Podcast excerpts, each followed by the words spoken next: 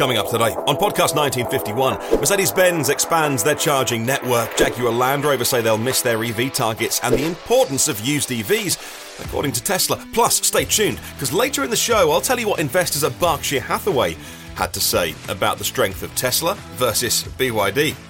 But first, Hyundai's Ioniq electric model sales are going up last month in October, at least in the US. Hyundai's EV sales, specifically the EGMP Ioniq 5 and 6, that's the 800 ish volts cars. The ones that can charge really quickly, but also the latest, greatest from Hyundai, had a big sales uptick. So for the Ioniq 5, looking at uh, 2,979, and the Ioniq 6, 1,239.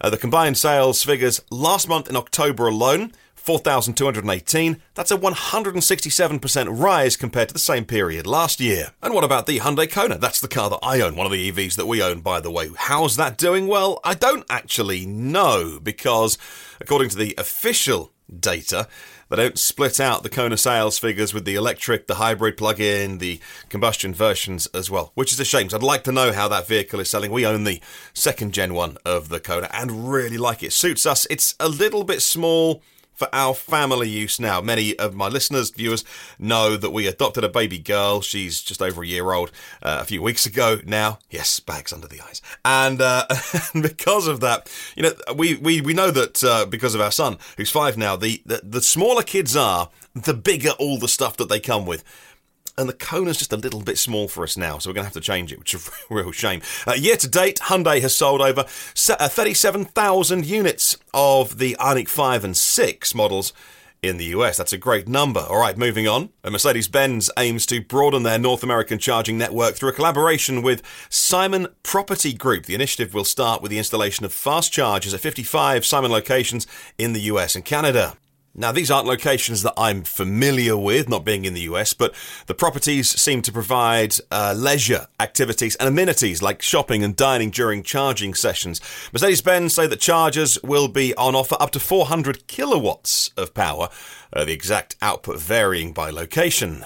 So if you're thinking well, that's a chunky old charge speed, they're using ChargePoint hardware for this. Andrew Cornelia, president and CEO of Mercedes-Benz High Power Charging North America, has emphasized the goal of integrating charging into your lifestyle, your daily life, making it a secondary activity to what you're doing going about your life. And I couldn't agree with this more. I don't often, unless I'm doing a road trip where it is just a splash and dash. There's very little times when I'm waiting for my car to charge. And I don't know about you, if you are an EV driver already, maybe you consume this podcast because you're EV curious and want to learn about things. Uh, but there's very little time, almost no times, when I'm waiting for my car to charge because right now, even though it's November in the UK, where it's always cloudy, It's actually sunny today. Who would have thought? And so we're trickle charging the car from excess solar because our home battery is full. But if I need to properly charge it, I'd do it overnight on cheap rate octopus. And then if I am on a road trip, I'm going to pull in and do something else during that charge. Like I say, I've got a Kona, as I just said, doesn't charge particularly quickly, but I don't really notice that because I see with, with kids as well, you try stopping for less than half an hour, it's just impossible. So that's Mercedes Benz philosophy. So, yeah, I know I've been to a lot of supercharger stations uh, where Tesla back in the day just got the land where they could, and often they will be in the back of beyond. That's really changing though.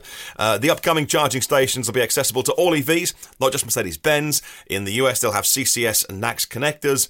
You've got to do that. And Mercedes Benz setting a target of 500 charging hubs across North America in the next four to five years. One thing I do want to add on this is the kind of customers that Mercedes Benz want to attract, but also do attract. Uh, may I say, a little more premium, perhaps. Uh, perhaps the type of people who will be wanting a Mercedes Benz experience, certainly those that look after, you know, the brand at that business, you know, uh, the marketing folk, etc. Uh, they will not want to sully the brand by turning up to a Mercedes Benz charger and having it not working or be out of order or, oh, we can't get the parts, but we'll be back in a couple of months' time to fix that one. That will not fly. So I think their hardware partners will be, uh, I think they'll ride them pretty hard on that one. All right, moving on. And Jaguar Land Rover have been talking about their recent revenue, which they're pleased with. The revenue is up, but their EV targets are at risk. Jaguar Land Rover say they're currently not on pace, not on iPace Oh, never mind, dad joke. Uh, to meet the UK's 2024 electric vehicle mandate, uh, risking substantial fines, but they can probably afford it because they're doing really well. Uh, the UK's ZEV mandate if you don't know, uh, it's a rather dull, boring piece of legislation, but actually really interesting if you're into electric vehicles. This is, uh, there was a lot of fuss around the UK pushing back its 2030 date, 2035. What they didn't, that was just to score political points with, with kind of the light readers of the mainstream press for our Prime Minister, who is kind of not getting great ratings. The underlying law the mandate never actually changed. So let me explain. From next year, 22%, if you want to sell cars in this country, 22% of your sales must be full electric. Non compliance could cost you £15,000 per excess combustion engine vehicle. Now, despite this, Jaguar Land Rover reporting their highest ever quarterly revenue at 6.9 billion pounds, profits before tax 442 million pounds. And Jaguar Land Rover's electric vehicle lineup is sparse. This is the Jaguar I-Pace. I noticed online today at jaguar.co.uk they're offering 0% finance. Now, our interest rates are around 6% here in the UK. So, whichever way JLR are borrowing money However, they're getting that to you. That's a hard cost to their business to offer 0%. That's how much they want to try and shift the I-Pace at the moment. The all-electric Land uh, Range Rover, rather, isn't expected to arrive until 2024. Now, to avoid penalties, the company may have to strike deals or purchase regulatory credits from other automakers, similar to how previous arrangements have worked with Tesla here in the EU. Now, if you would like to get this podcast in audio form, if you're watching the YouTube version, and for our audio listeners, yes, I'm trying again again to get a format that I like on YouTube uh, after a few false starts, then you can. If you're watching this on, on YouTube, please check out the audio version if you like audio podcasts. You can do that on your app, your uh, podcast app. Just hit EV News Daily as your search term. It's the only thing that should show up. And there's almost 2,000 daily podcasts in the archive for you to enjoy, if that's the right word. All right, let's talk about China. And China hits record highs in EV wholesale sales. China's October numbers are coming in. I can tell you, pulling together those October numbers, that their EV sales hit an all time peak of 890,000 units. Well, this number indicates a 32% increase compared to the same period last year and a 7% rise on month on month from September. Now, the bulk of EV sales were dominated by 17 manufacturers, between them 9 out of 10 sales, wholesale sales of EVs. And the January to October total cumulative uh, passenger EV sales, wholesale sales made in China were 6.8 million units. Now, even if you're not interested in the whole China story, you want to hear about EVs that you can go and buy today, uh, wherever you're listening or watching this podcast, I tell you this news because it's so important in terms of what the automakers are facing, where our cars are going to be made in the future, and what the competition is facing. Now, if you look at last month's data, it is just one name. It's BYD, uh, 301,095 wholesale EV sales. And EV does include plug-in hybrid, by the way. So for BYD, you've got to kind of half that. It is roughly it's just it's like 55% of their business is full EV versus plug-in hybrid. But if you do 50-50 on the BYD numbers, you're ballpark there. Uh, and then a long way behind Tesla China, uh, then uh, Geely, Changan, uh, SAIC, General Motors, Wuling joint venture, and then GAC Aion, then Li, Great Wall, and and so it goes down. The big numbers, the, the big names you might hear that are kind of leaving China to sell in Western markets, particularly Europe actually, the likes of Xpeng, uh, NIO, uh, they're slightly further down.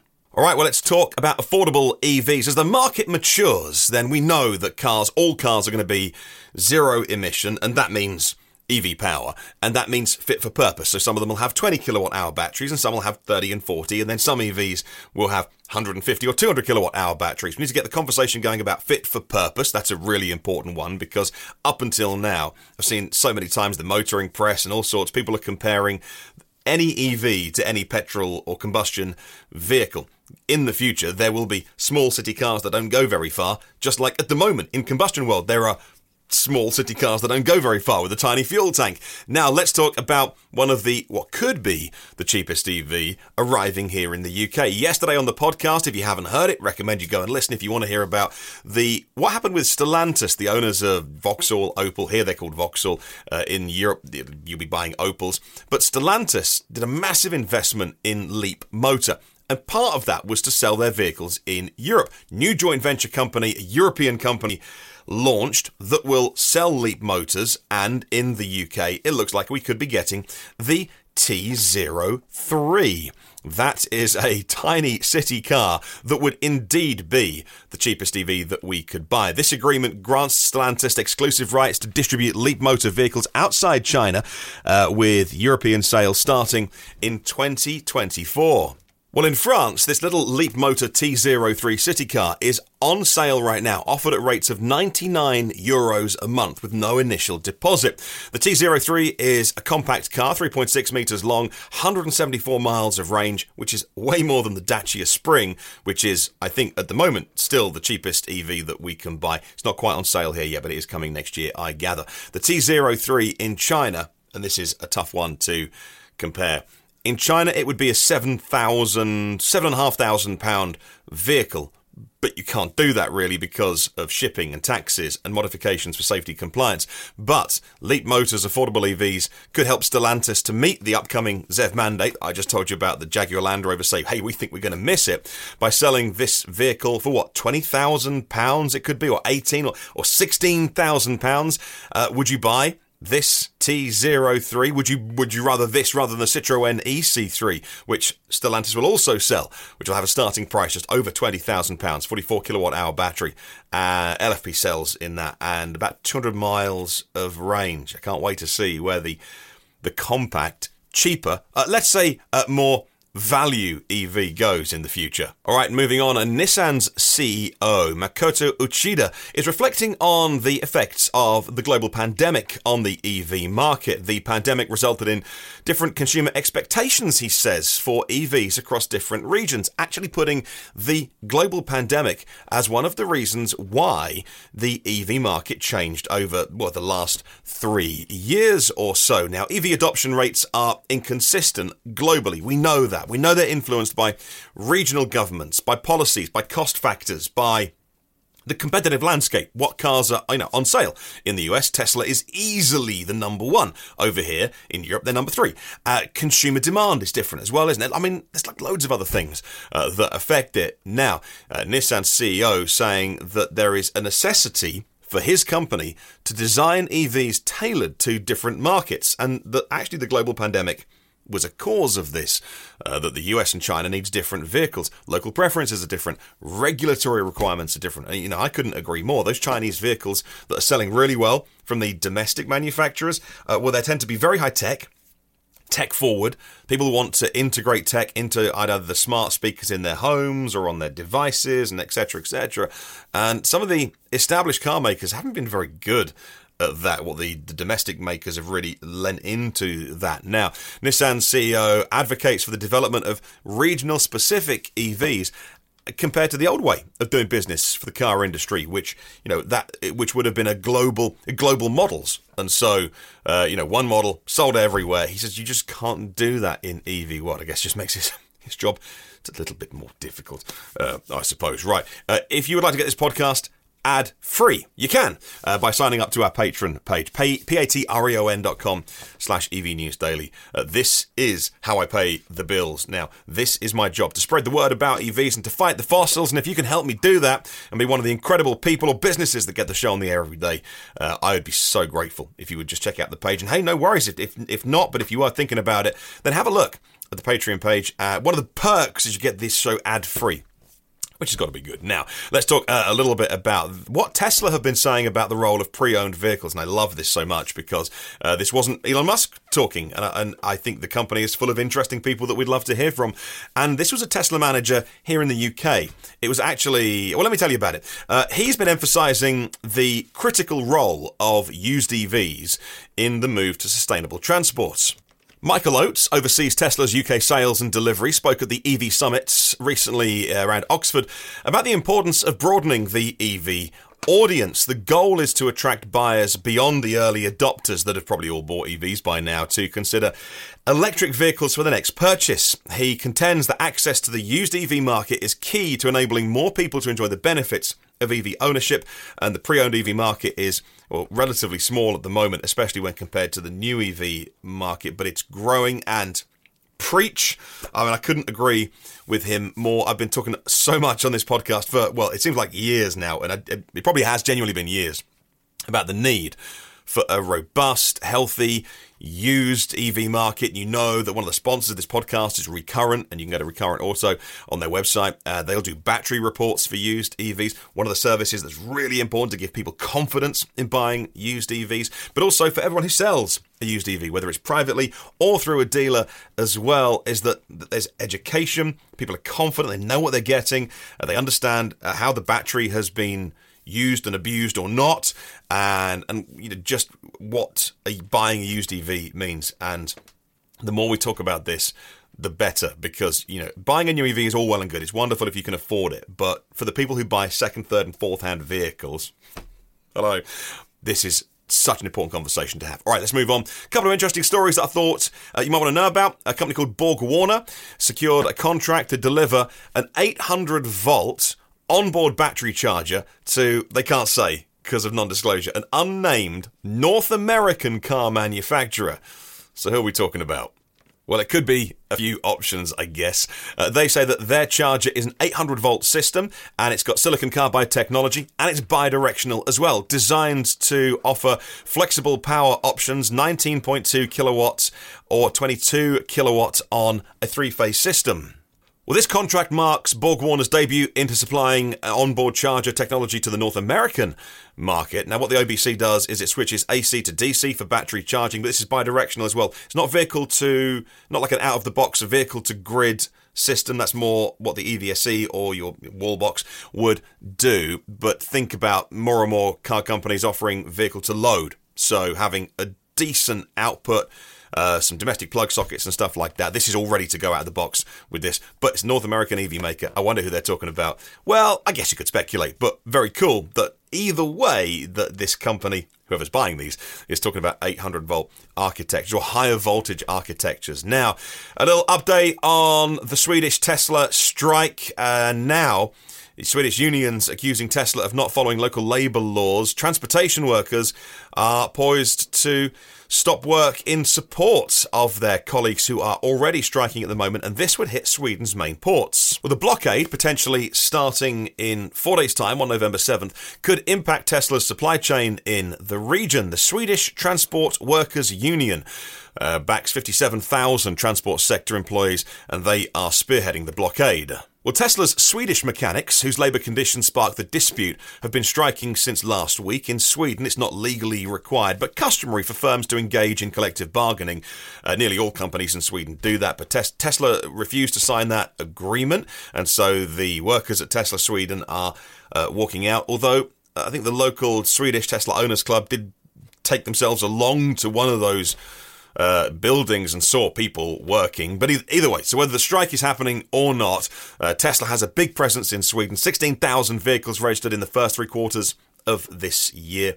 One of the top European markets, actually, for Tesla. And, and more importantly, is what with what's happening in the US right now, what strikes for Tesla in Europe, is kind of the momentum that gets behind these things and actually sort of almost motivates others who perhaps had been thinking about their conditions or, or that kind of thing. So it's a story that we'll watch. It's a story in progress, and it's one that doesn't seem to be having a huge effect at the moment, but we'll keep an eye on it.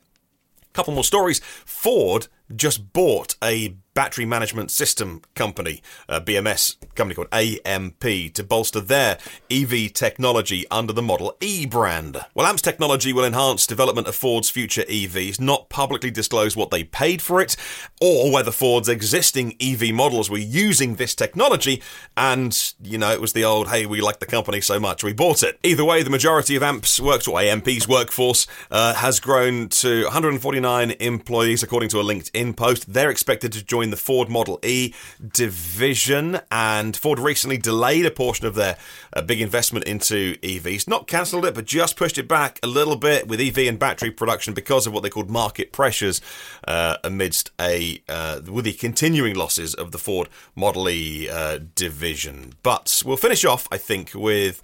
Uh, a couple more stories. This one from an article that I found about what Charlie Munger, vice chairman of Berkshire Hathaway, has been saying about the investment decisions that they make and why they invested early into BYD compared to Tesla. Well, Munger credits BYD's surge in the EV market to the CEO, Wang Chuanfu, whose hands on experience and commitment makes the difference. Berkshire's 2008 investment in BYD was 270 million, and that could be worth between 8 and 9 billion now. But what was kind of interesting to me was the shade being thrown at Tesla. Now, Charlie Munger described uh, BYD's boss as dedicated, highly intelligent, who surpasses Elon Musk in that prowess of manufacturing. He says that that's the difference between why they invested in BYD and not Tesla was because of how impressed they were with the different styles of manager. Despite taking a, a meeting in 2008, seven or eight, I think it was, when they had a chance to invest early in Tesla, being approached by Musk back in the early days, Berkshire Hathaway chose not to invest and went with BYD and said it was because of the intelligence of the man at the top and his ability to manufacture. And you can't, uh, admittedly, it was being said in a way to compliment BYD, but definite shade being thrown there towards Tesla. And Volvo car. Oh, actually, specifically towards Elon Musk, uh, wasn't it? I'm sure he won't even notice that criticism and will uh, will brush it off. Finally, uh, Volvo Cars are unveiling an energy solutions division for their EV ecosystem. Volvo Cars introduces a new division called Volvo Cars Energy Solutions, focusing on energy storage and advanced EV charging services. Well, the new business aims to integrate bidirectional charging so that their Volvo EVs can contribute energy back into the grid, like the new EX90 SUV that's coming, the first to feature hardware already in the vehicle and software on the way for bidirectional charging and solar energy storage as well. They say that analysis of Volvo's current EV fleet on the road says the typical daily usage in Europe, I should say, is uh, is under 10 kilowatt hours a day. 90% of daily drives they see from uh, Volvo users uh, consume less than 20 kilowatt hours, and they say that leaves loads on the table for vehicle to grid, vehicle to home, vehicle to load, and they want to get into a piece of that action. Well, that's our podcast for today. Thanks to our premium partners Phil Roberts of Electric Future, Porsche of the Village in Cincinnati, Audi of Cincinnati East, Volvo Cars of Cincinnati East, National Car Charging on the US mainland, and Aloha Charge in Hawaii. Derek Riley from Nevo.ie and the Nevo EV Review Ireland YouTube channel, Octopus Electroverse, global public charging made simple with one app and one map, and LeasePlan Electric Moments, providing all the tools and guidance EV drivers need. Have a good and see tomorrow. And remember, there is no such thing as a self charging hybrid.